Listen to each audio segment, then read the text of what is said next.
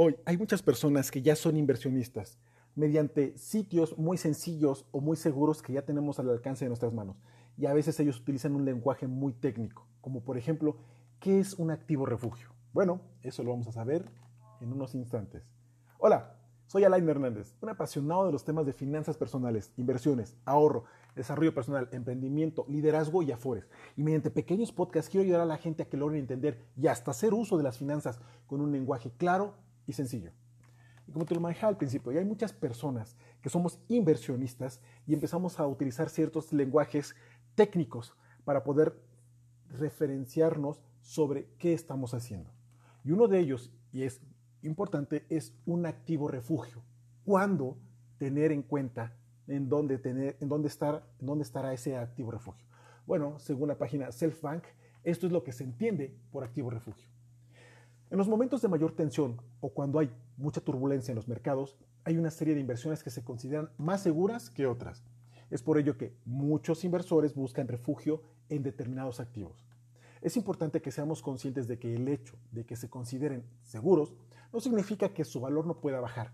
Lo que sí, lo que sí que es cierto es que ante escenarios económicos adversos probablemente se comporten mejor que otras clases de activos más arriesgadas como puede ser, como puede ser la bolsa.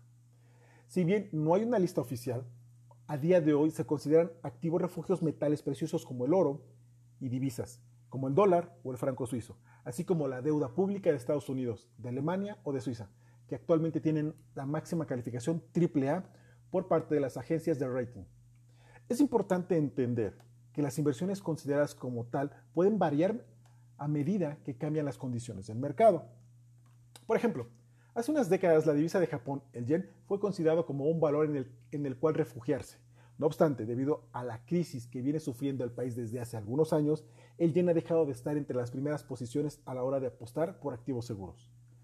El que probablemente seguirá siendo siempre es el oro, ya que no hay ningún otro gobierno ni autoridad monetaria que controle su valor.